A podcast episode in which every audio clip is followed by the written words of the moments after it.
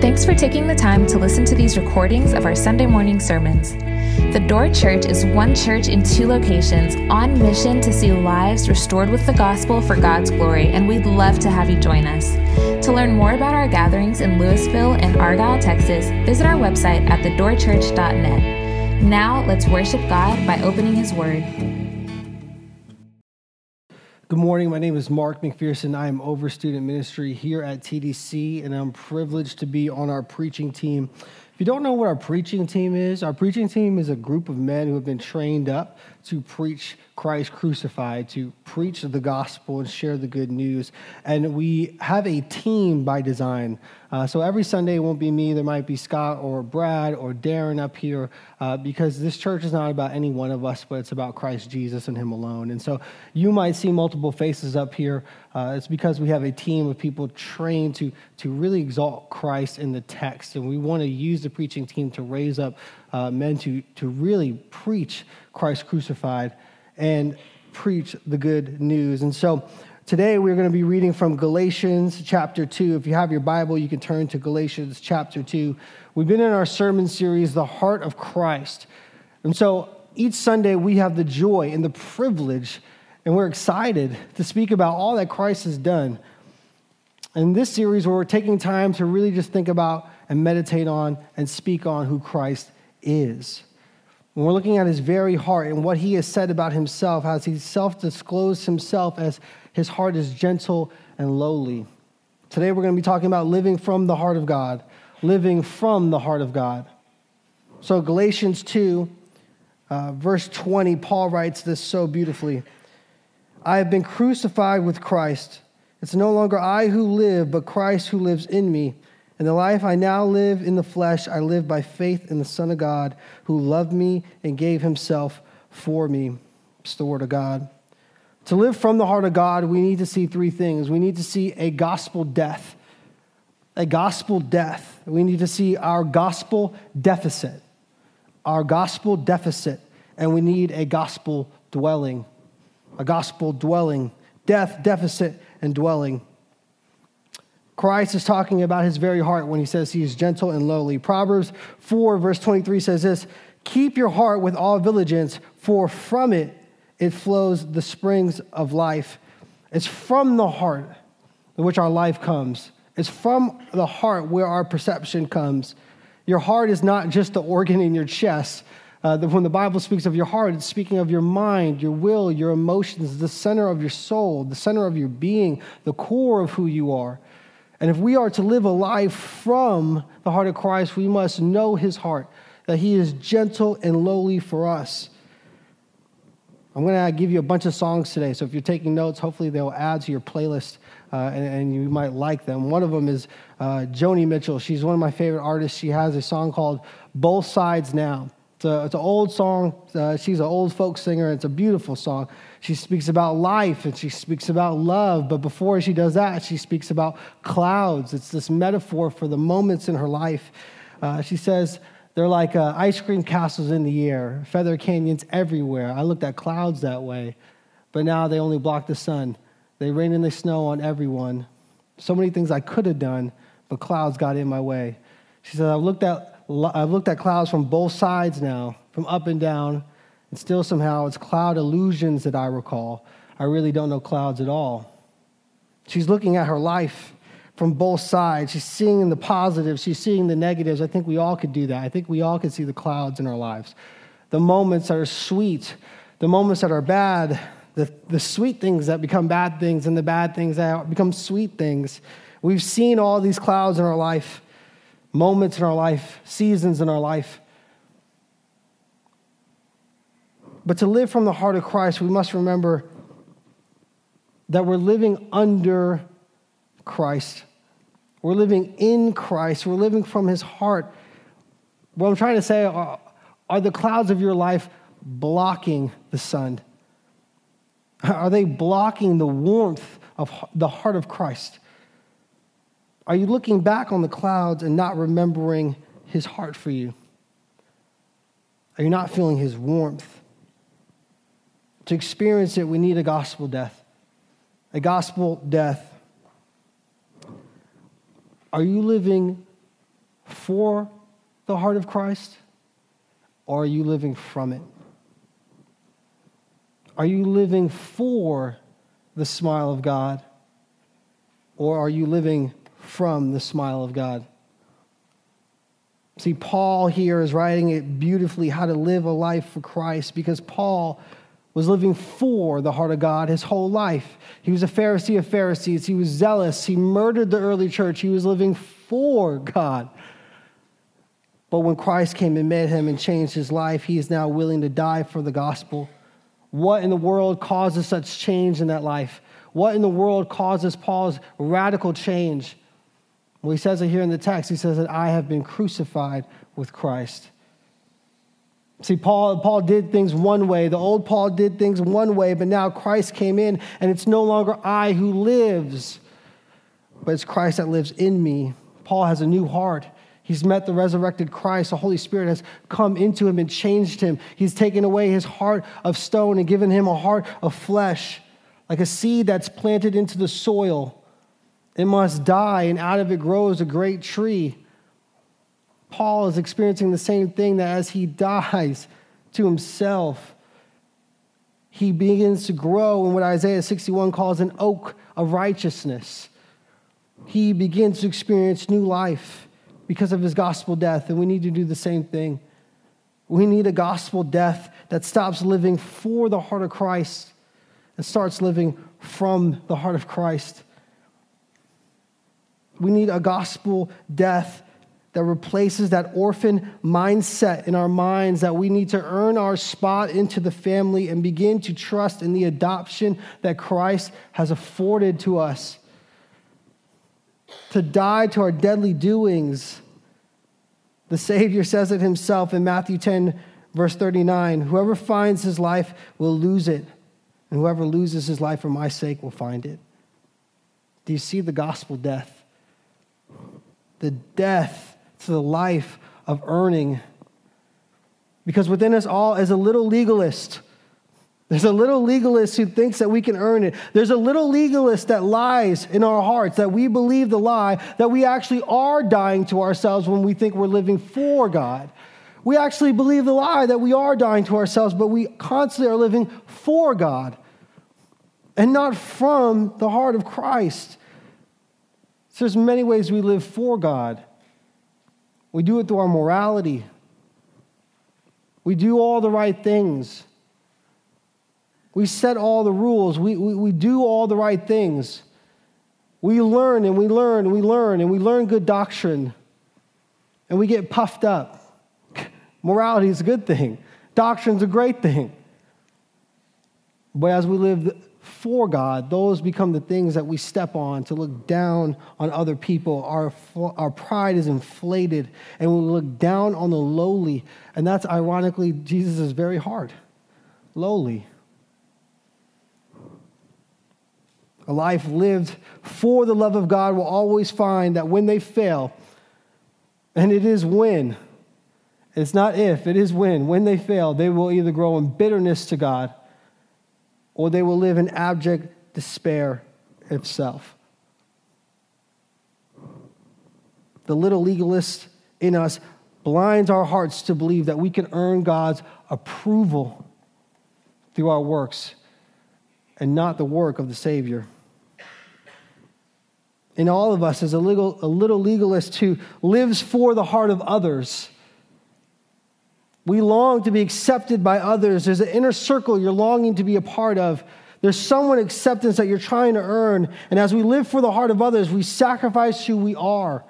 We sacrifice and we sacrifice who we are that someone might really see you for who you really are. And a life lived for the heart of others always finds when they're finally accepted by that friend group, when they're finally accepted by that person, when they're finally accepted by their peers they've lost themselves in the process. That little legalist in our heart blinds our hearts that the acceptance of others can even compare to the acceptance of Christ. We live for the pleasures of our hearts. We live for our own pleasures. We live for the good life. That we can have nice things, that we can have comfort, that we can have joy, that we can have peace. And if Jesus fits into that equation, then that's great. But as soon as he doesn't, I leave him behind. And I live for what is in my heart. And I live to chase the joy and the comfort of my heart. And a life lived for the pleasures of the heart always falls into the trap of Proverbs 14, verse 12. It says this There is a way that seems right to a man, but its end is the way to death. I know that's so true in my life. As I ch- chased the pleasures of my heart through sexual immorality, the death it brought in all of my relationships. I know that as I searched the pleasures of my heart through drugs, it brought a death to my reputation. It brought a death to my freedom as I sat behind bars. Sin does not wait to bring death. That little legalist in us blinds our hearts to believe that our own methods to find our comfort in this world can compare to the comfort we find in the heart of Christ. I love how Mother Teresa says it. She says, In light of heaven, the worst suffering on earth will be seen to be no more serious than one night in an inconvenient hotel that the heart of Christ is so much more than what we are chasing, what we're laboring for. In the heart of our Savior, in our wickedness, in our brokenness, in our sin, He looks at us and His heart is displayed. He's gentle and lowly and he sees that little legalist in us working so hard to be approved of, to be accepted, to find comfort. He sees us laboring. He sees us working so hard in sin. And he says, Come to me. Come to me, all who labor and are heavy laden, and I will give you rest. He says, Come. Come to me. Live from my heart. Don't live for it. Live from the smile of God. Don't live for it. One of my favorite musicals uh, is Jesus Christ Superstar. And I got to see that with my family in Fort Worth about a month ago. Um, there's a song where Simon, Simon the Zealot, he's, he's singing this song to Jesus, says, Jesus, look at all these things we've done for you. We love you. We're praising your name. We worship. We are zealous for you. Look at all the great things we've done for you. And Jesus responds in a song called Poor Jerusalem. And I love that song. And Jesus looks at him and says, in your life, your troubles are many. My poor Jerusalem, to conquer death, you only have to die. To conquer death, you only have to die. See, at the cross, it's at the cross of Christ that we get to meet Jesus. And he says to us, Come to me. He invites you to come and to hang up your deadly doings at the cross and enter into his rest. He invites you in to live from his heart, not for his heart. He says, Be crucified with me. Let your flesh be crucified on the cross with me and live, have life from my heart. Romans 6 5 says, For if we have been united with him in a death like his, we shall certainly be united with him in a resurrection like his. Have you been born again? Have you laid your deadly doing down at the feet of the cross? Have you entered into his rest? We need a gospel death. And we all have a gospel deficit. We all have a gospel deficit. We all have something we lack in, in our mindset, in our hearts about the gospel. Our gospel deficit is that we are failing to understand the two ways to live a Christian life. We fail to understand the two ways to live the Christian life. We could be people that do good works, or we could be people of good works. Ephesians 2:10 says we are created in Christ Jesus to do good works that he has set before us that we walk in. We are to be people who do good works, not of good works. That's why Paul is writing the Galatians. He writes the Galatians in order to teach them that to be made right with God is based on the work of Christ and not our works. My friends, to, to help the gospel is to lose it. To help the gospel is to lose it. He continues in Galatians 3, verse 3. He says, Are you so foolish, having begun by the Spirit? Are you now being perfected by the flesh? That the, the Spirit of God was, it, He opened your eyes to the cross. He opened your eyes to the glories of Christ. And it's the Spirit of God that maintains us, that draws us, that, that, that, that grows us in Christ. It's, it's, it's the Spirit, not us. It's Christ in us.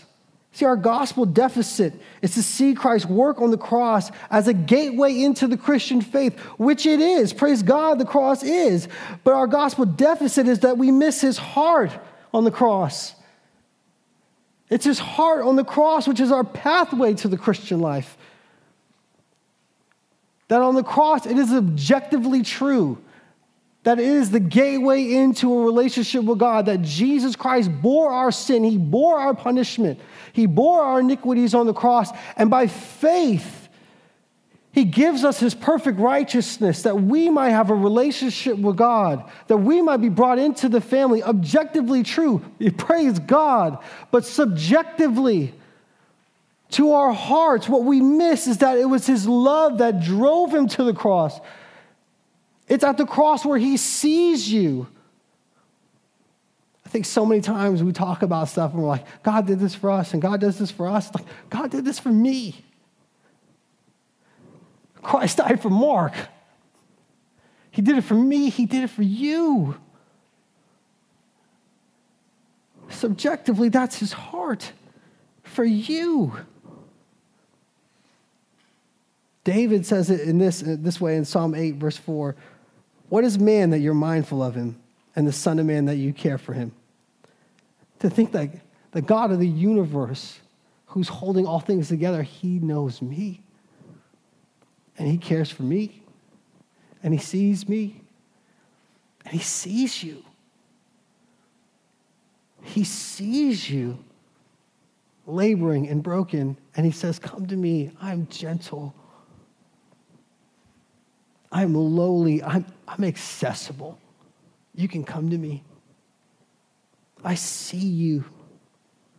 I think that little legalist in my heart, in all of our hearts, it makes us lose sight of who Christ is and who is, what his heart is. And we end up like Philip, one of Jesus' disciples. Jesus says to Philip in John 14, I've been with you so long, and you still do not know me, Philip? Have you been with him so long and not known his heart? Do you not know that he longs to meet with you, that he longs to be with you, that he's gentle with you? Through the hardest, through the hardships of our life, the hardest moments of our life, he longs to be there. That he's lowly, he's accessible. The Savior comes to save us and He comes to be with us. He loves us. See, that little legalist in us forgets that we are made in Christ Jesus to do good works by referring us back to being people of good works. But we can never, ever earn it. And Christ is not saying we need to. He says, Come to me and rest in it. Rest in me. I see your labor. Come and rest. See Galatians 3:10 Paul continues and says, "For all who rely on works of the law are under a curse." To rely on your works, to rely on your doings for you to be accepted and approved of in Christ, to rely on what you do and your actions, you're actually resisting grace. You're resisting the heart of Christ. It's always our gospel deficit. Our gospel deficit is the chronic tendency to function with the subtle belief that our obedience strengthens the love of God. Like what we do can make him love me more. And what we do makes him love us less. No, no, he loves you. He can't love you anymore. He loves you so much. And our obedience is crucial in the Christian walk. It's, it is absolutely crucial. It grows us in Christ. It bears fruit. But we must remember that we don't perform for the smile of God, but we obey because of the overflowing love of Christ that has set the smile of God, the smile of God upon us. He set his love upon us. He says, My yoke is easy, my burden is light. One of my favorite songs uh, is by a band called King's Kaleidoscope. It's called The Rush. And um, when I first started working here at the church, uh, you know, I was sitting down with Megan, and poor Megan had to deal with me because I'm sitting there and she gave me a laptop and she's like, all right, Mark, so like, what do you think about like your retirement? Like, what do you want to do with all that? And I'm like, I'll retire when I get older, you know?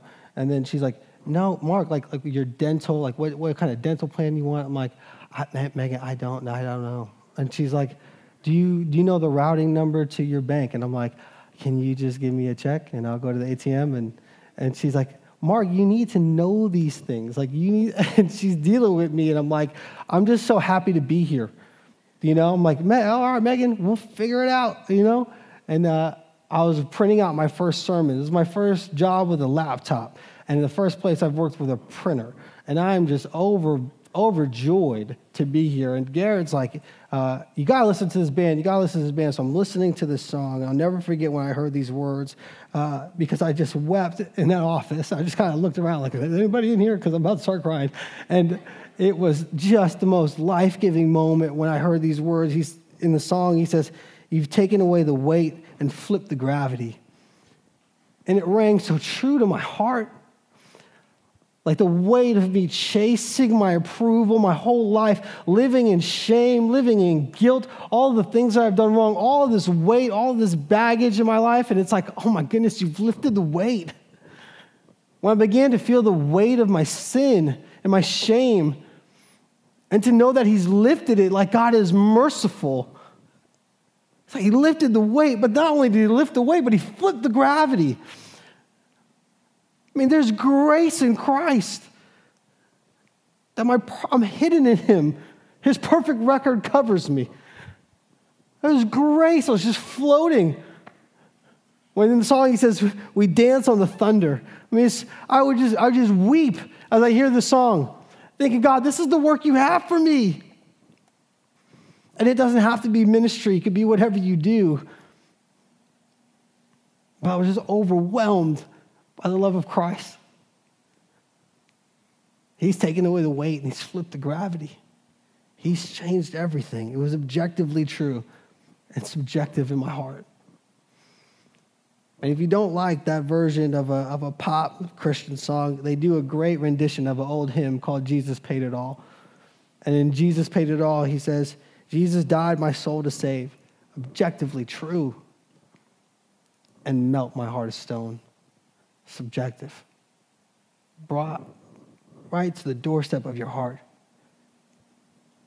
See his mercy and his grace, they lift you. They make your burden light. We can live from the heart of Christ. We tell our students all the time it's, it's not what you do, it's who you be.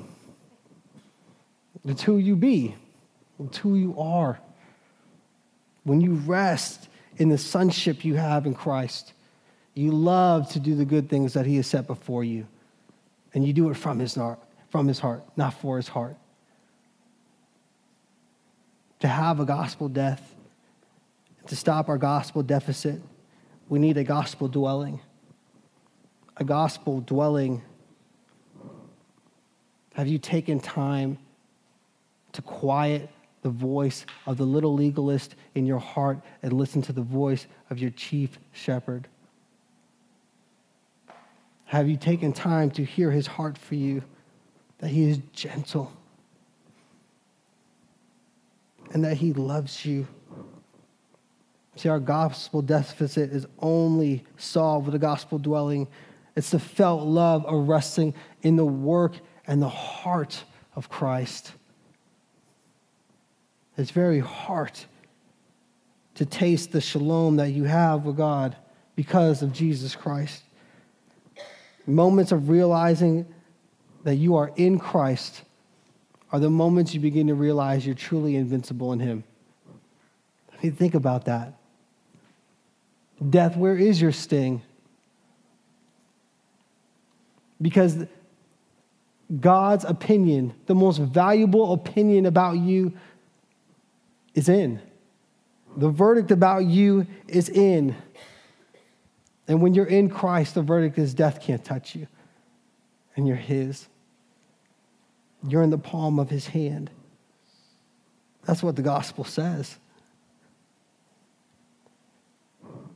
The gospel says that His heart for me, His heart for me, it couldn't sit still in heaven.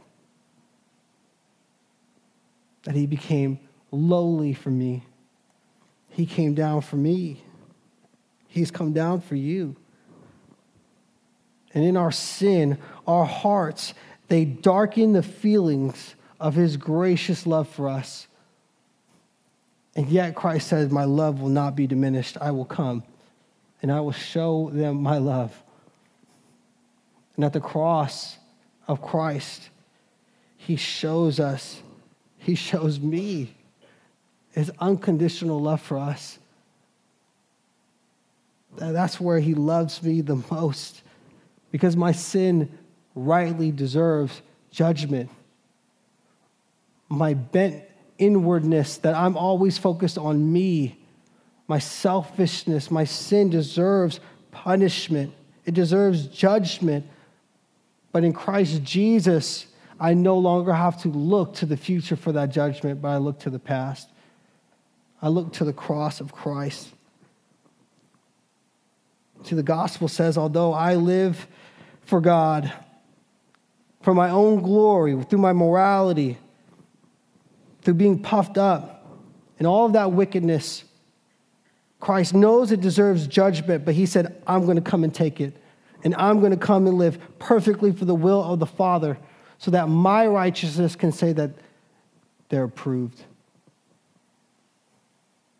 And although I live a life for the heart of others, for my own glory, so that I might be accepted, that I might fit in, that I might have what I want, which is wicked. Christ came and said, You know what? I'm not going to live for the heart of others. I'm going to live a life so that the hearts of my people can be redeemed. And that in my righteousness, they will be accepted into the family, be brought into the kingdom of God. And as I live my life for the pleasures of my own heart, for my own comfort, and for my own joy, which is wicked, Christ came and he saw me broken and he said, I came with a joy to die for that sinful heart. That in my righteousness I could be your comfort, that I could be with you always to the end of the age. See, when you begin to trust in Christ, to come to the feet of Jesus on the cross, and you look at the cross and you begin to live for his glory and not your own, you begin to see that he has set his approval and his acceptance and his comfort on you. The smile of God has been put on you. And in this life, you can look back on the clouds in your life, like Joni, you could see him from both sides, but you will always know that it's the tender heart of Christ that is shining down on you. That as you have clouds in your life, they can't stop the sun from shining. That as you have seasons in your life, that you have failures in your life, Christ's tender heart for you is that He's with you, that He's gentle with you, that He's accessible, He's with you always. Church, why be an enemy of your own peace in Him? Why overlook the evidence of His love for you?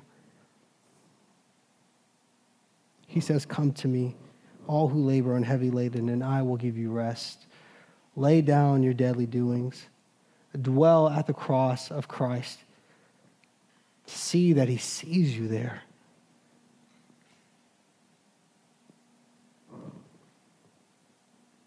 Christ longs to live in us and through us. He longs to be with us. He longs for us to see him and say, The life I now live in the flesh, I live by faith in the Son of God who loved me and gave himself up for me. True to your heart.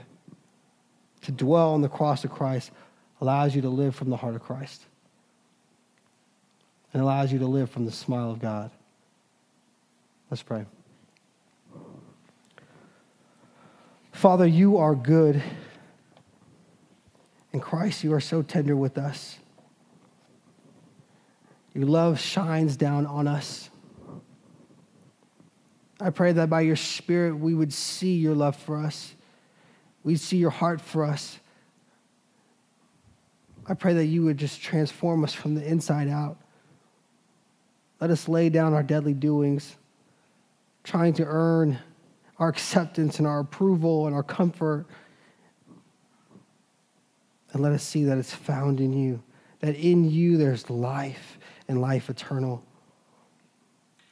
In you, we have a high priest who sees us and loves us and is gentle with us.